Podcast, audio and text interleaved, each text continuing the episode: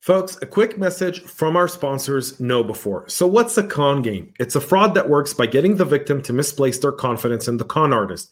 In the world of cybersecurity, we call confidence tricks social engineering. And as our sponsors KnowBe4, will tell you, human error is how most organizations are compromised. What are some of the ways organizations are victimized by social engineering? We'll find out here in just a minute. Now, our sponsors' questions about forms of social engineering come in this form. KnowBe4 will tell you that there's human contact, there can be con games. It's important to build the kind of security culture in which your employees are enabled to make smart security decisions. To do that, they need a new school security awareness training. See how security culture stacks up against KnowBe4's free phishing test.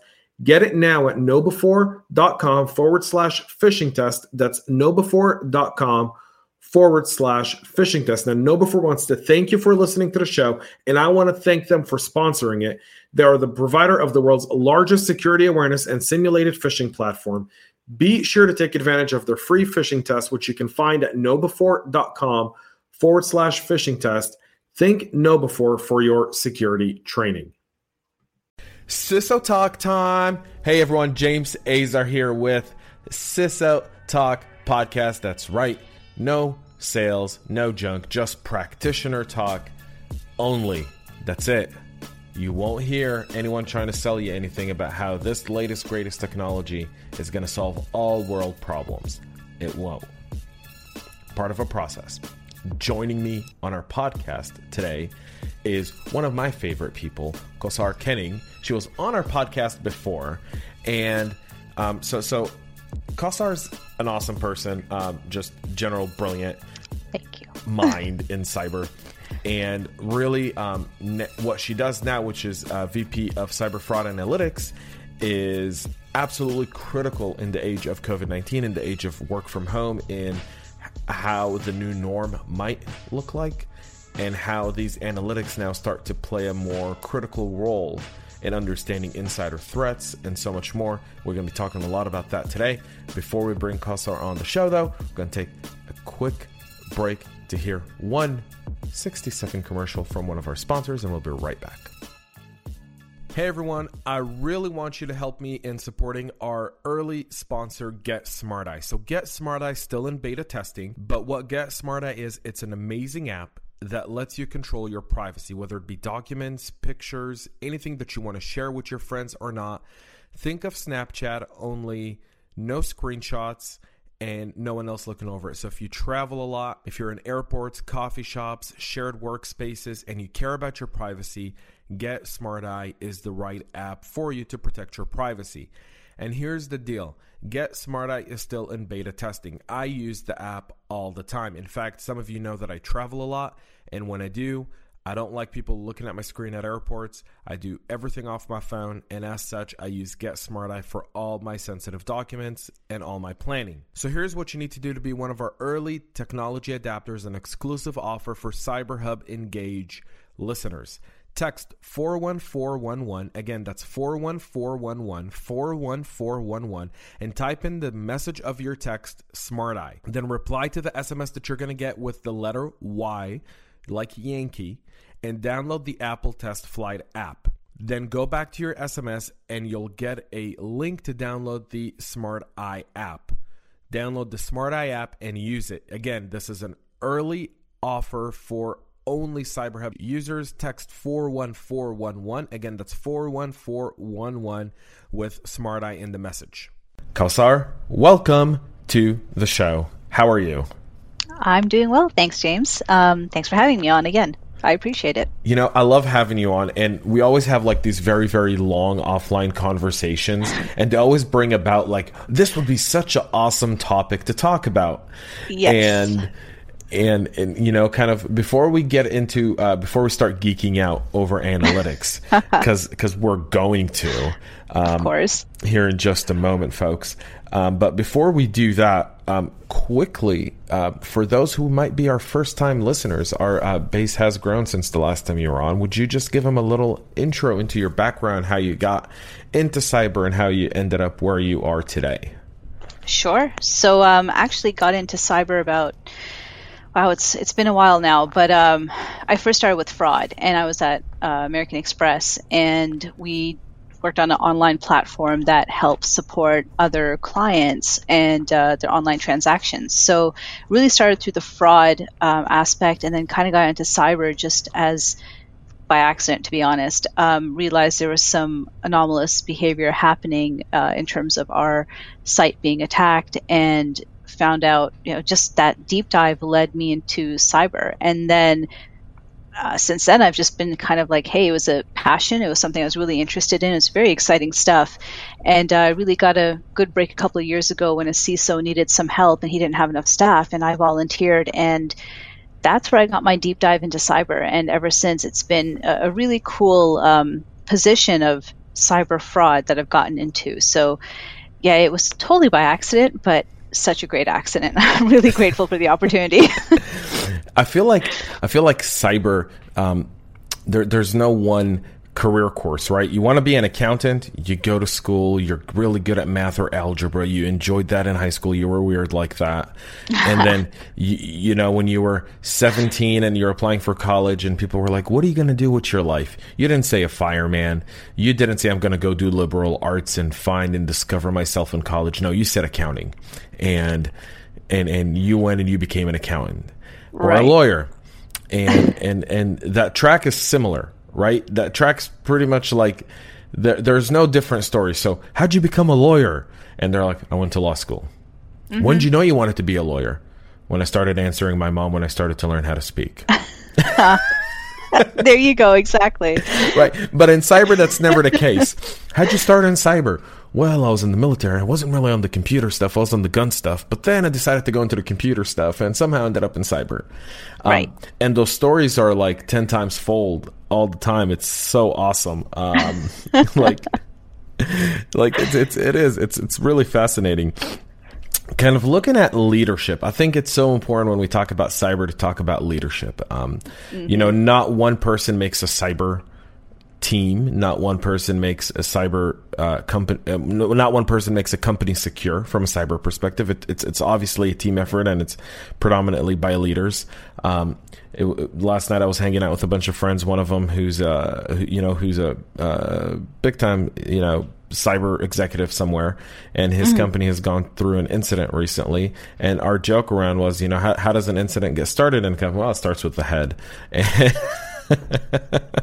um, but as we talk about leadership a little bit, um, what are some of the key skills and qualities you look for when you're picking people to join your team? Well, for my team specifically, I mean, you have to have the the basics. You need to understand data science, uh, understand the technology you'd use. Um, so from the technical standpoint, there are skill sets that I'm not going to compromise on. From the soft skill side, it's a little different. I need to see that um, a person who has the ability to, you know, find those patterns and trends, like a curious kind of personality, mm-hmm. and the ability to kind of, you know, with analytics, it's kind of crazy because you'll go down a rabbit hole and sometimes you can just you'll find incredible things by going down those rabbit holes but you need to be willing to do that. And that's the kind of person i look for somebody who's curious um, they're excited by it because cyber fraud it's always changing. If you're looking for you know a day to day this is what i do every single day that's not going to happen in this area every day the, the fraud tactics are changing, uh, the cyber threats are changing. You have to want to be up to speed. And that means doing the extra work, listening to podcasts such as yours, and learning as much as you can, reading blogs, and whatever you can to stay abreast of what's happening in the environment. And sometimes um, it's interesting to see because people just, you know, like, hey, I just like building visualizations or whatever. No, I, I need somebody who can do it all. So I do look for people who are self-taught. I'm not too, you know, certifications are great, but I like people who, you know, hey, I, I they're scrappy, you know, and they want to figure it out and they'll do whatever it takes to get it figured out. Yeah, I think to do cyber fraud analytics, which is different from maybe being a SOC analyst, right, mm-hmm. um, requires trying to really think like the other guy. It's almost like a, a, a, blue teamer or a purple teamer. Right? Every, right. Like red teaming is so popular. Like everyone you meet, like that wants to go into cyber is like, I want to be a red teamer. I want to be a pen tester. And I'm like, huh, why don't you want to be a blue teamer or a purple teamer? Yeah. Right? because that's really the interest. Because a lot of people go, well, blue teaming is boring. It's it's all about um, fixing vulnerabilities. And I'm like, it's also about predicting something before it happens and then patching it so it doesn't happen. Mm-hmm. And there's an inherent thread with looking at your infrastructure or your architecture or your network and going, huh, that port or that door could be a problem. Let me go fix it. Let me try to break Yeah. it and fix it yourself. Yeah, I mean, I always tell my people, you know, think like a criminal. Don't become one, but think like one, because thin that's line. the only way we're going to thin line, yes, Kausar. Thin, thin line. So.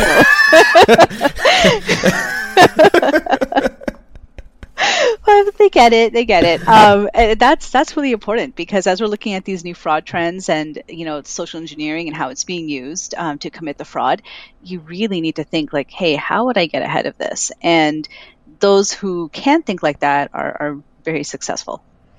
Yeah, I, I- I find that that's the only way you're able to really build a a good teamwork is when different people come and go. Well, I would attack it this way. I would attack it that way. I would come at it this way, and this is how I would do it.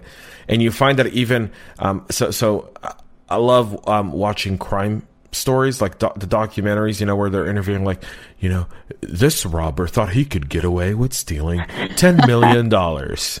And he got caught because of this one mistake. And then you realize it wasn't just that one mistake, it was a series of mistakes, and it was law enforcement really getting a step ahead on the person. And so that was really fascinating. So when you look at security leaders in general, and you've obviously worked uh, with some great CISOs, um, and you do at the moment as well. So what do you think are some of the skills security leaders need in order to really successfully lead their teams and inspire them um, um, to take responsibility for beyond just their role? So, uh, number one, I mean, from a technical side, again, you have to know your stuff and you have to have grown up through security in terms of you don't need to have 20, 30 years in it, but understanding all the different aspects of security, you need to be able to lead when things are in a crunch. So, having the technical background definitely helps. Um, and in terms of the soft skills, I mean, having that sincerity and being authentic, I think really helps as you're building the relationships, not just within the department, but also across the organization. And uh, people can definitely tell if you've got somebody authentic in executive leadership. And that makes all the difference in the world because people then really want to be a part of the bigger picture and they, they work extra hard and they really understand the message and they take it as more than a job. We have a great team. I mean, the way we all, um, when this all started, the whole COVID 19, it's like, oh, we're all going to work from home starting, oh, tomorrow. And everybody just kind of came together, rallied, and we are all working Saturday, Sunday to make sure everything was going to be up and ready for everyone to be able to work from home. And it was just having that personal relationships with different people, not just leadership team, but also our staff and, and our team members. So having that sincerity, authenticity, and just being able to build those relationships and having that open communication style is so critical and for any CISO or any executive leader. Yeah, it's. I think it's prime time for uh, CISOs. Um, I was on a call last night, and that was exactly one of the things we were talking about. Was you know the conversation now needs to switch from working from home, and I think that that topic is so overdone, oversold, over uh, written, overdone, just over it. I don't know about you. Over it. Over working Oh, yeah. from home. Over it. I was over it two weeks after it started. I was over it. I couldn't watch a webinar. I wouldn't answer an email. In fact, I put WFH in my spam filter. Um, Wow. yeah, I, I, I just I could I could look a predominant amount of people in security. I think a predominant amount of people in executive leadership in security have the ability to work from home and do work from home. Not full time, not like we've been um, forced to do because of this crisis, but part time. I mean, people work yeah. from home. They they do. Yeah. You know, I mean, it's it's just nature, and so so, so yes, um, there was a big transition of getting all your people in, but really it just changed the endpoint. I mean, and, and it changed the discussion of what an endpoint is forever.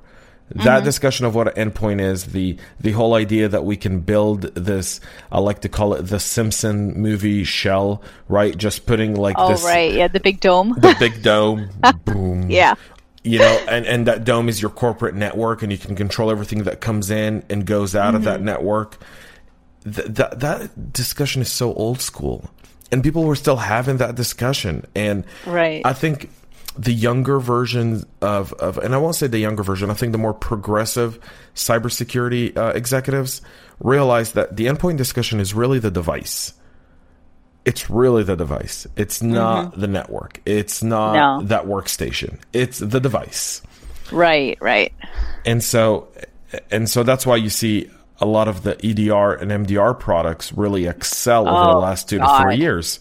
Yes. Um, especially now after COVID. Mm-hmm. Um, they've really excelled. But it's just us time to step up to the plate and really show leadership on an enterprise level. How do you see what what more do CISOs need to do to really excel on an enterprise level, get more visibility, which helps obviously the security case within an organization? So for us, uh, we, I mean, from a very tactical uh, point of view, we had to basically show what we've done to help secure everybody. Because, yeah, most of us did work from home off and on, maybe two, three times a week or whenever we needed to. Uh, but there is a group of people who never had the ability to work from home because they were just that they couldn't. Um, so for them, being able to put them into a position where they could work from home and still conduct all their day to day business, that was a huge win. And making sure that we can show that through data and show the metrics and show, you know, that we are covered and through the insider threat program, hey, look, we did find people were doing some funny stuff, but look, we found it and we killed it right then and there and being able to show them those metrics and show them the those use cases and the solution that we put into place to the controls that we put into place that's made a huge impact on everybody that showed um, our board and all those executives up top that this can be done it can be done effectively and it's nothing to be concerned about. So if we, this continues to go on for a little bit longer completely prepared and it does change the future of how we're going to continue as a business. Like, do we go ahead and we allow this? Um, more people will be able to work from home regularly, and it's not going to be a big issue. And even those that we thought couldn't before, um, they will be able to. So it's it's really changed. And of course, those products that are out there, like the EDRs and whatnot, uh, I mean, yeah, they're definitely fast track to make sure everything was covered, each and every single device was covered, so that we didn't have any gaps. And those products uh, really um, they've made a huge difference. Yeah, it's it's that that's a really good point. The the smart organizations are the one that didn't put out the fire, but really put out the fire by planning ahead. And I think if you so so I've you, you know I'm a history buff. You've known me for a while, so so you know I love history. Yeah. And one of the things I a while um, a while yeah. So one one of the uh, uh, books I was looking at was the um, um, Spanish flu. And it's kind of like a history book, um, so it's nothing interesting. It's not a, it's not an, uh, it's not a fiction or nonfiction. It's not a story. It's just talking about a lot of it talks about the uh, human life during um, from from essentially the the start of the U.S. all the way to Vietnam it's it's it's it's, mm-hmm. it's, a, it's, a, slew of history and slew of different things that impact this country, from wars um, to internal wars to state to state wars to the Revolutionary War, Civil War, you know, and then World War One. And when you look at the Spanish flu, you realize the um, organizations that succeeded in surviving the Spanish flu of 1917 and 18, because the Spanish flu went on until 1920. And I mm-hmm. think that's often people think, oh, Spanish flu went on for a year. No, no, no. It was it was no. like three years, and it started in 1917. That was like the first wave. It wasn't so bad. Second wave came through and like killed 1000000s mm-hmm. um, and and and that that was a whole other thing. And back then, people traveled in ships. Right. Titanic happened around the time of the Spanish flu, folks. oh um, man. so so smart smart security organizations really do plan ahead, um, and yeah. really do realize that there's going to be a second and a third wave to this, and we are going to go back into quarantine at some point again, um, mm-hmm. whether it be for two to three weeks, whether it be five weeks. I think it just depends on the, the, your population areas and um, and, and, and and and and population areas like just mm-hmm.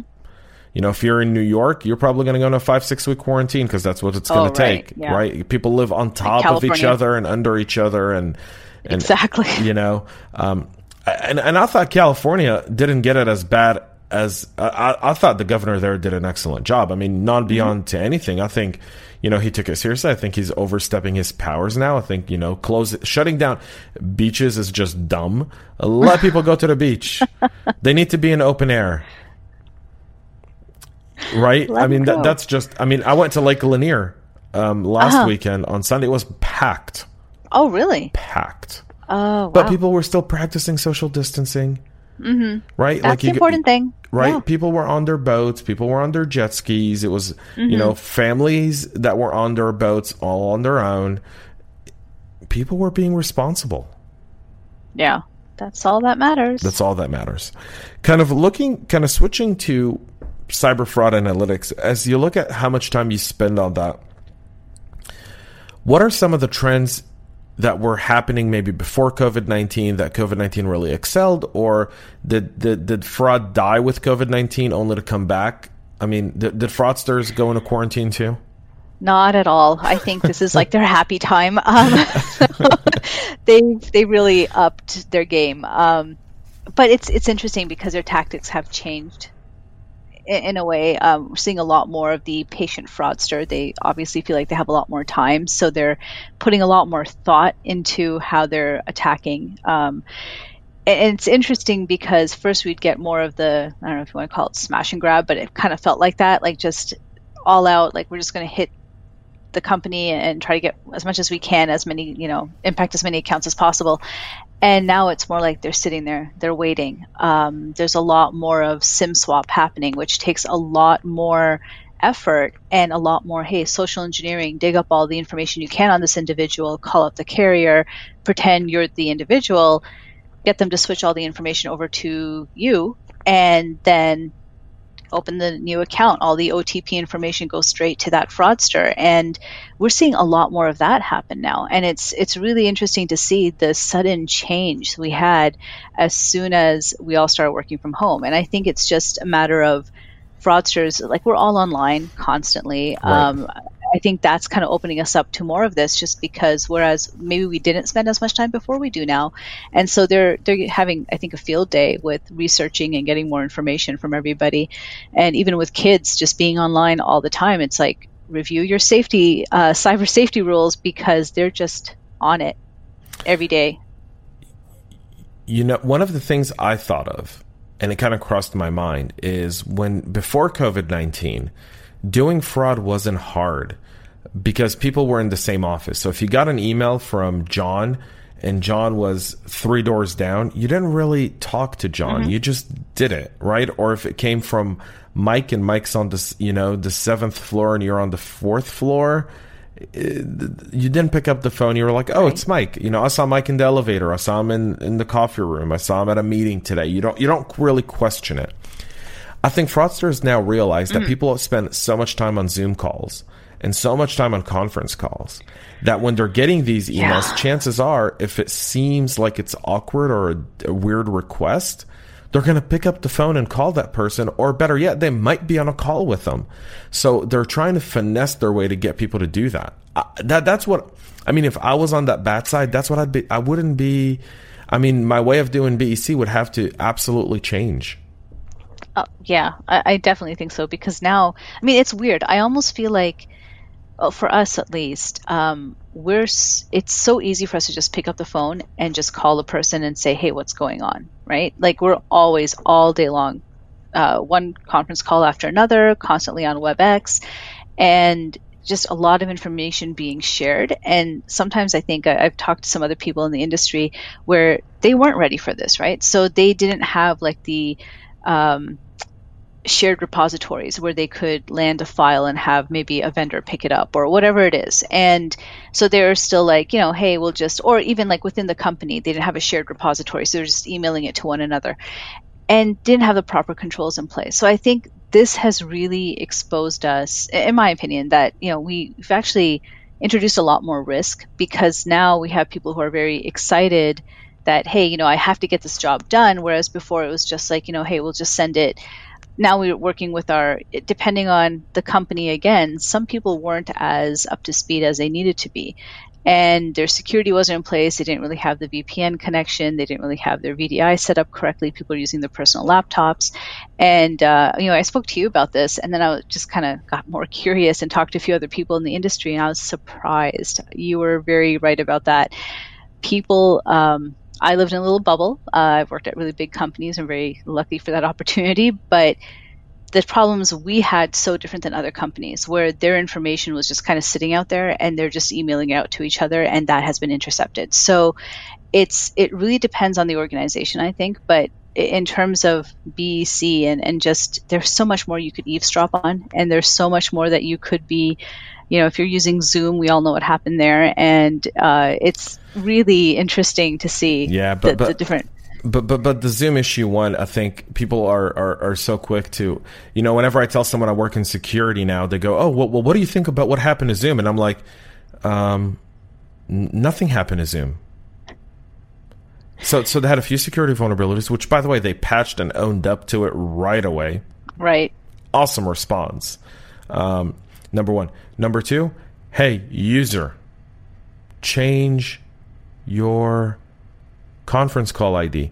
I got to tell you, in the first two weeks of this, I had so many Zoom calls, and it was embarrassing. Uh-huh. It was embarrassing. I'll tell you why. Someone will send me a Zoom invite, uh, Kausar, and I'll join the Zoom call, right? So our call's uh-huh. at four o'clock, and I'll join at four. Right. And they're in the middle of like a sales another pitch, meeting, and, yeah. and into another meeting, and I'm like, "Are you right. kidding me? Like, yeah, are you kidding me? Like, this is real?" and you know like you're on the tail end of a meeting so typically it's always like some juicy detail right like you know we can give you a t- 15 20% discount and i'm like go. gotcha gotcha it can't be done i want a 25% discount why are they more special than exactly. me exactly right like like it's it's it's it's it's really like um, just just practice hygiene. Pay attention. Um, don't work fast. Slow down a little bit. COVID nineteen, if it did anything, it slowed us down a little bit. It allowed us to really sit back and think about every click before we did it. See, and I think what you just uh, touched on, the, it's the user's responsibility. Now, I, I'm looking at my parents who wow, they're pretty new to technology, right? Like they they get on Zoom calls to do their Arabic class and whatnot, and um, they had no idea how to do it, right? So yeah. it was like me from here FaceTiming them and they're trying to point at the uh, laptop and show me what's going on. I'm like, oh, wow. So, um, you know, we're trying to figure it out, but I'm like, the people who are using it, you know, my parents who really technology, no, it's not happening. And then my eight year old, you know, so she's doing Zoom meetings with her class and it's up to people who know, the adults, make sure that they're safe. You know, and I think that's just it coming back to responsibility. It it always does lie with the user. Um, but having something, you know, definitely, yeah, it's just opens you up to so much more risk. And if it's not easy to use and people just don't understand the basic concepts, it's going to be a problem. So it's, yeah. it's just interesting. No matter what we use, it's foundational cyber hygiene, those rules, you have to abide by them. And you need to make sure, you know, if you're going to use a tech, you need to understand a little bit. Um, but also, you know, just I think helping out the elderly and, and helping out the little kids who are you know just trying to get to their zoom class meeting and chit chat with each other uh, making sure that they have the right security controls in place. And then having tools like zoom again you know once they fixed everything great. Um, and you know, just even with WebEx, I, I, did that the other day. I called in and was on the tail end of a meeting, and I'm just like, "Ooh, I should really get out of this." So I just you know, click yeah. out and sorry, didn't mean to uh, jump in. Well, I, I don't apologize. I think I'm owed an apology when that happens. You scheduled a meeting with me. You're obviously late to the meeting. You didn't send me an email or a notice to let me know, "Hey, can we push this back 15 minutes?" Right, right. Right. and now I got to play, you know, um, conference call tag. I got to try again. Like, all right, I'll give them two, three more minutes, and then I'll jump back in. And you jump back in, and they're still in it, and you're like, okay, I'm done. I'm not jumping back in again. Text me when you're ready. Yeah. Yeah. I mean, I'm done. And if I started something else, I'm not. Get, we're gonna have to reschedule. Like, I just feel like that's been that's been one of my like um, lessons learned for people around this thing. I'm just like respect each other's time and and and yeah, do it definitely be on time um, get it done on time and and yeah, we do miss human contact. Yeah, I miss getting together for coffee with people, and I miss going and working at a you know my coffee shop and just you know mm-hmm. kind of hanging out there and and and yeah, I miss it. But at the same time, if I'm scheduling a a, a happy hour or a conference call or whatever it is, four yeah. o'clock's four o'clock. At 3:55, you know, you get it. Everyone gets a notification that your next meeting's in five minutes. you know what up. that means? Wrap it up. Yeah, Dave Chappelle. Yeah. Wrap it up. yeah. so uh, yeah. When when you look at security projects, you've done a bunch of very very. I mean, I think one of the most fascinating parts of your role is you've always been involved in very fascinating projects that take fraud and user behavior analytics and cyber, and you put it all together. What's one of those projects that you really enjoyed working on? Uh, well, honestly, I've been really lucky in terms of I do some cool stuff. Like it's it's some really interesting stuff that I yeah. get to work on because you get to see like the human side of it too, and you really do have to dive into that side of like we talked about before. You know, you have to dive into if I were a criminal, this is what I would do. Um, so I think one of the the insider threat program definitely extremely interesting, um, especially when you're looking at internal insider threat and then going into the insider fraud. So looking into um, you know, one of the cases I had in the past was um, we had a whole bunch of uh, credit cards go missing, and they had been mailed out to the different clients, and it was it was pretty cool because doing the analytics, it was like, all right, well, number one, all the people lived in one area. Um, we have an office out there, and guess what? Guess who's been linked? Who's touched each and every single one of those accounts? And so it was just and then we had the second part where it turned out that there was some collusion involved with the Bender, one of the people who worked there, and it was just like, man, you ended up taking down a whole bunch of people. So it was pretty cool to see like how all the parts just kind of came together to fit into one big puzzle. And it, it's just amazing what you can do, just tracing the data back and doing the data mining and looking for those frauds, uh, the patterns and the trends. So I think that was a pretty cool uh, project that we had. Um, it took a little bit of time because at first it was just getting the right data, which is always fun. Um, but compiling all the data we needed to to start that investigation, and then going through and having to, you know, be there in the interview room and talk to the individual and, hey, this is what we've got here, and you know, just kind of it's the closest I'm ever going to get to being my lifelong dream of being an FBI agent. So it was just really cool to, you know, sit there and kind of talk to them and be like, well, bam, here's the evidence I have. Now explain it. And it was just incredible to, to be able to collect all of that and just have like this solid case, which you could not sit there and deny anything. And it was it was really impressive, like the, the team, the effort that they put in to be able to pick apart every single little detail and put timestamps into when things were looked at and tie different logs together. So it was just telling that whole entire story from beginning to end and then having you know legal and hr go wow that's an issue and you know everything that followed suit after that so it was just really cool to see it all come together like that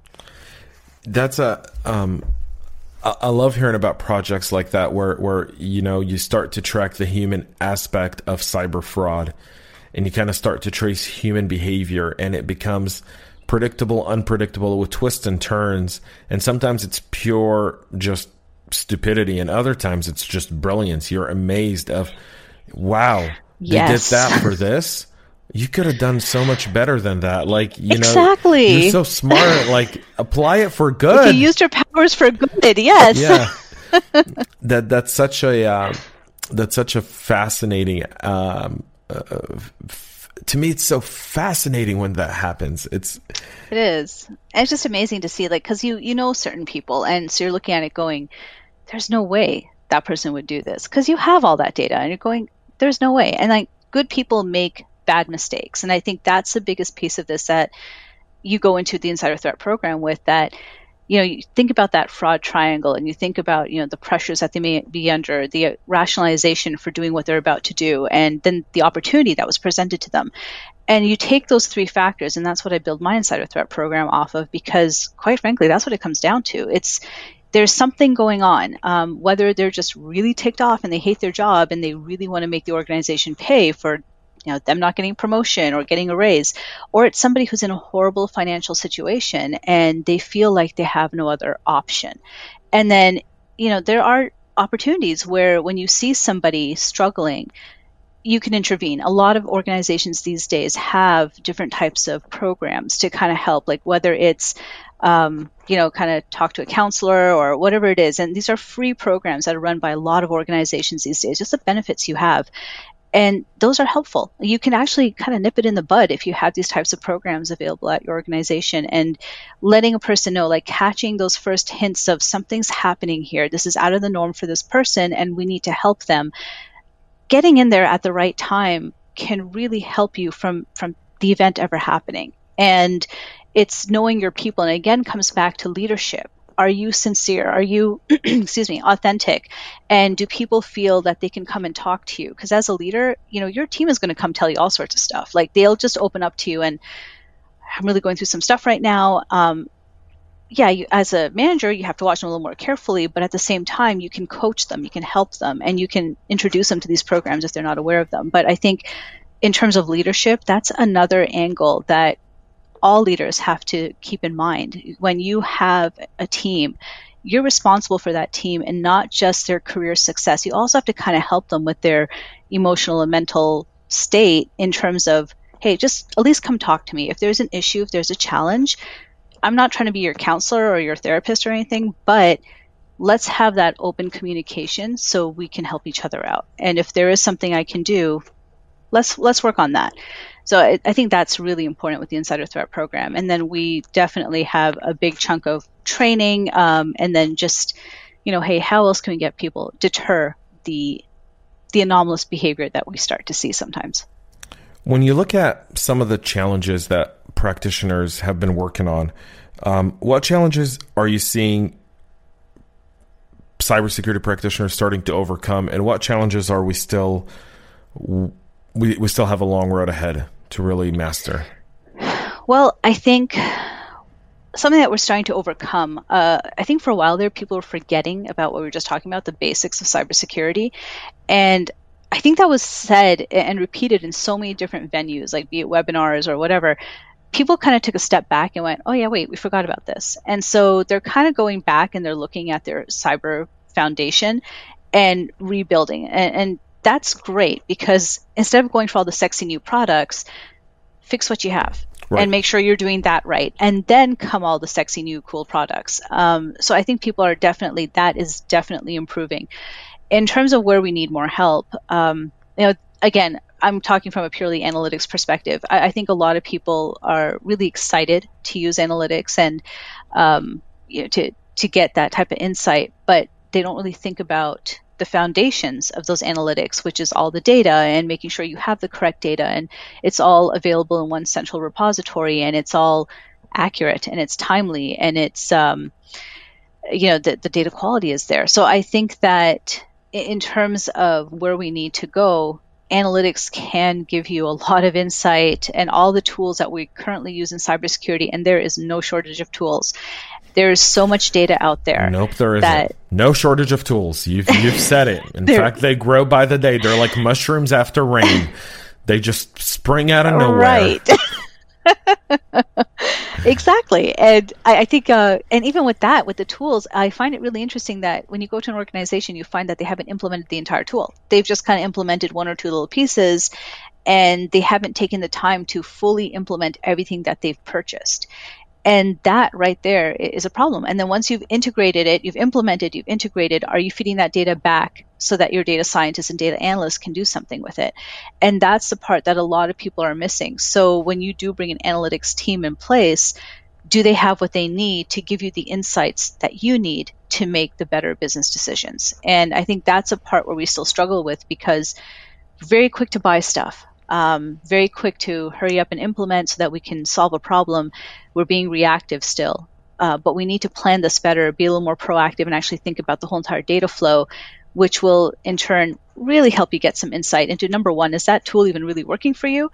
Uh, number two, is it the best tool out there? Like, have you done your due diligence and actually compared similar tools? And number three, um, what other insights are you possibly missing? That you could tie into other data feeds that you're just not doing because you didn't even know you had that data. And I've seen that at every organization I've been at where it's, hey, they, they purchased some big tool that's supposed to solve all their problems, didn't think about the actual cost of ownership perhaps. And uh, so they went ahead and just kind of half implemented it and then they ran out of funds. And then okay, so now we, we don't have everything we thought we'd have. Are you doing this with it? No, we, we didn't know we could do that. We haven't turned it on yet. So I think that's a big piece of more of the planning and being proactive and, and really seeing if we're going to purchase this, what is that total cost of ownership? And then let's implement it all the way through.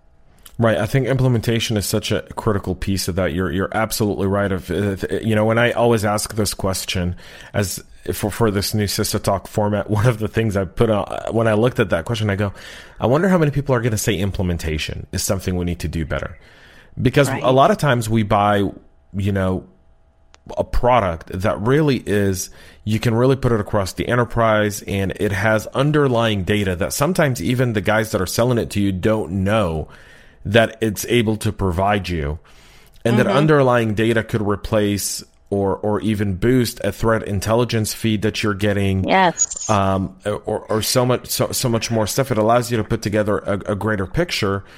And you know, we hear about SOAR products, right? And and you go, "Oh, SOAR, great. That's what SOAR does." And you're like, "Kind of, but really y- y- you're kind of able to do your own SOAR if you just really, really just understand and implement the, the, the, little products you put on your network or the lot of products that you do and implement them correctly and maximize their usage. Um, mm-hmm. It's it's really funny. I see people like that have like three or four different AVs on their devices. Right. And I'm like, why? Yeah. Just get That's one really good one. Just buy one really good one.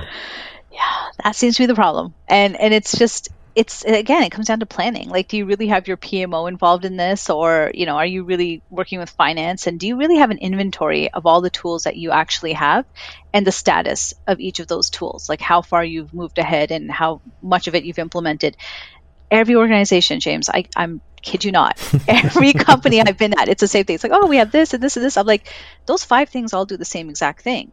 Some may be better than others but what is the point of I get data and defense and all like uh, layers of defense, but this is a whole other. This is nonsensical. Well, this doesn't. I mean, this isn't layers of defense. D- defense in depth doesn't mean have five. You know, it, it's funny. I, have had the same discussion, and you know, being being uh, kind of. I give a really good. I give an example of it, and I go, you know, uh, war before uh, you know, in, in the 1800s and, and, and 1700s when they had muskets, they'd line up men mm-hmm, one after right. the other, right? And if you were on the front line, you were pretty much guaranteed to die. right. Like that was like you pissed someone off. They're sending you to die. It's going to take you a minute to load your musket. You better hope you shoot someone before someone else shoots you. Yeah. Um, at least take someone out before you go out. And having five of the same things is like having five men with muskets in five continuous lines. Once I take one down, two, three, four, and five are going. I think the idea of defense in depth is so much more than that. I think the idea of defense in depth is I've got that one line, yeah. and then behind him, I've got a guy on a horse, and then behind the guy on the horse, I've got a guy in mm-hmm. a Humvee, and behind the guy in the Humvee, I have a tank, and behind the tank, I have a there warship, and behind the warship, I've got an, you know, I've got an airplane, and behind that airplane, I've got a helicopter, um, and and you know, I mean, that's defense in depth. Is you're making it harder to, to get through the layers and layers mm-hmm. and layers of defense. You're not giving him, you know, you're not building the same fence five times over, but you're rather, you know, you can have right. one outer fence and then you can be digging. One fence could be 10 feet deep, another one could be 20 feet high. You know, just as people try to go, they always tackle something else. And every time you're getting an alert that lets you know mm-hmm. there's something going on. Um, that's so true. That that's that seems to be, I think, in, in some immature programs where um, uh, money's plentiful, and um, th- that seems to be a challenge. Is you, you, go and you buy so much stuff, right, and then you end up with um, with just half implemented stuff, and, and, and that's really bad. Kind of. And then it's also like with new CISOs, right? Like with every time you get a new change of management, they bring in the tools that they know and they prefer. And so it's like you may be in the middle of implementing something, and you get a new CISO or a new CIO, and they're kind of like, oh, well, I heard about this, and let's just go down this path. And you're like, so then you got to stop and then start again with something brand new. And it's just, it's, there has to be a better roadmap and a better strategy and just stop buying stuff. Let's let's take inventory of what we have and let's figure out what it actually solves for, what risk it's solving for, and move from there. Well, I think that's partially also um, um, not the CISO's fault. And, no, and, I don't and, think and, so. And, and I'm going to come out here and, and kind of like, you know, just let's say it for what it is. You're getting 150 emails a day from vendors trying to sell you shit. Yeah, right. Um, you've got relationships with vendors who you appreciate, who you value. Right. And when you have a problem, you're calling those people. And when you're talking to those your trusted vendors, your trusted partners in security, um, oftentimes they're looking at this as another sales opportunity. And so sometimes you, you really do have to step away from people who have an interest in selling you something and kind of put your problem in a bucket where people are going to, you know, throw advice your way that's mm-hmm. really going to help you and not just get you to spend money.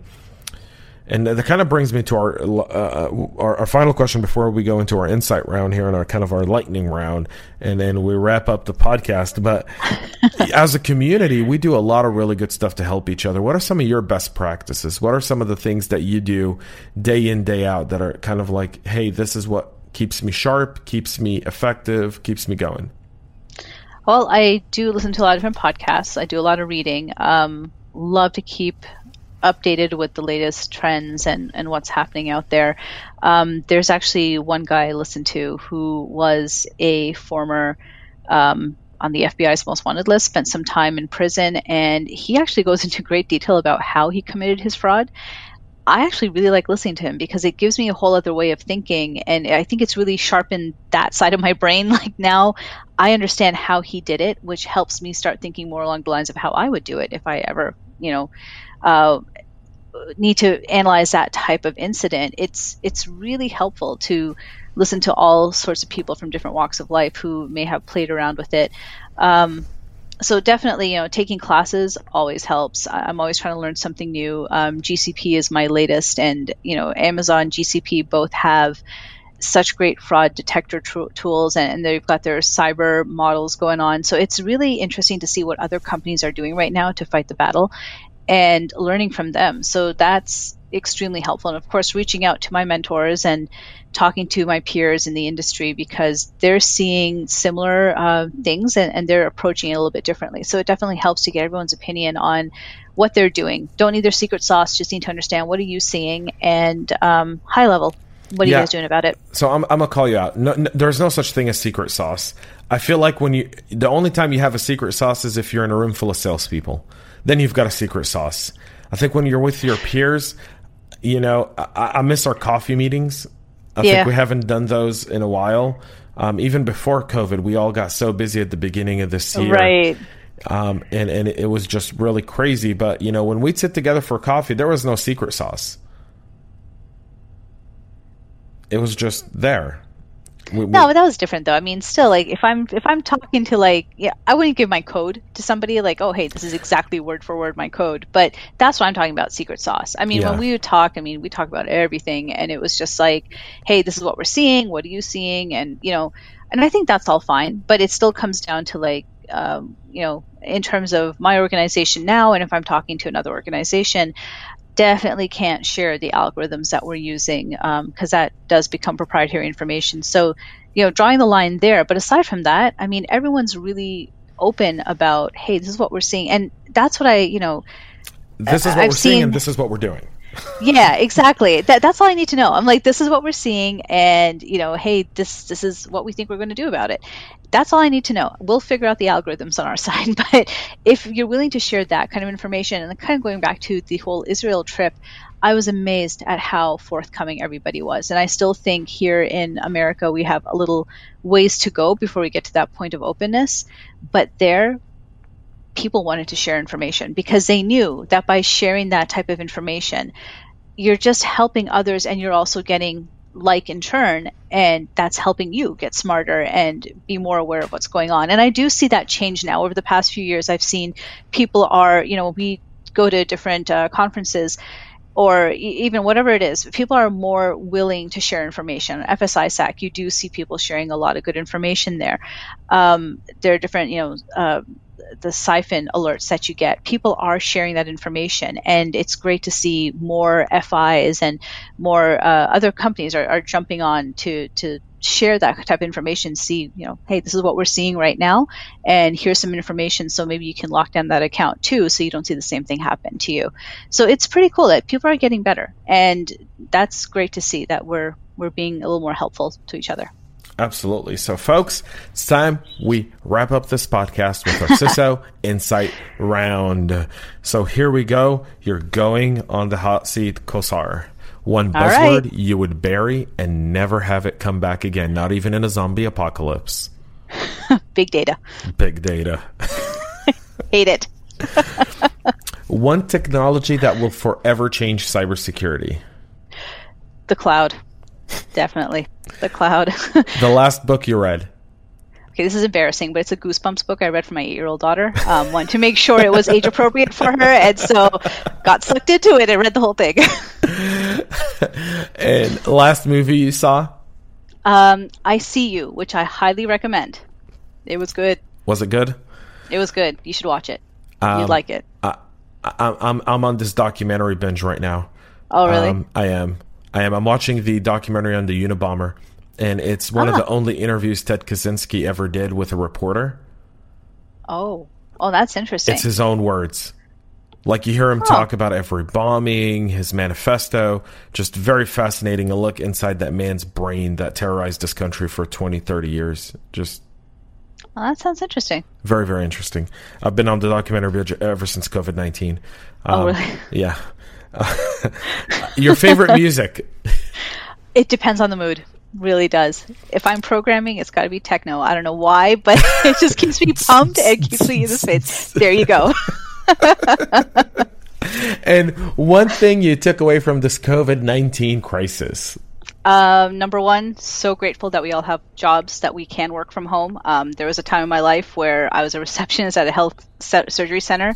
Never would have happened in that situation. Um, and secondly, relationships matter so much. Everybody, you know, needs to hear, you know, how are you? And they it really helps morale and it really helps build your relationship further with your team and across the organization. And just having that human touch makes all the difference. Folks, that was our CISO Insight round with the awesome, magnificent Kausar Kenning. And with that being said, the time has come to depart and wish you folks an enjoyable rest of the day while you are listening. Kausar, thank you so much for doing this. Thanks, James. I really appreciate you coming back and kind of with the new format and, and supporting it. And, and, and I'm grateful um, for that. Folks, we are uh, wrapping up. You can connect with Kausar on uh, LinkedIn. Um, names is right below. I'll actually throw that back on the screen so you guys can see it.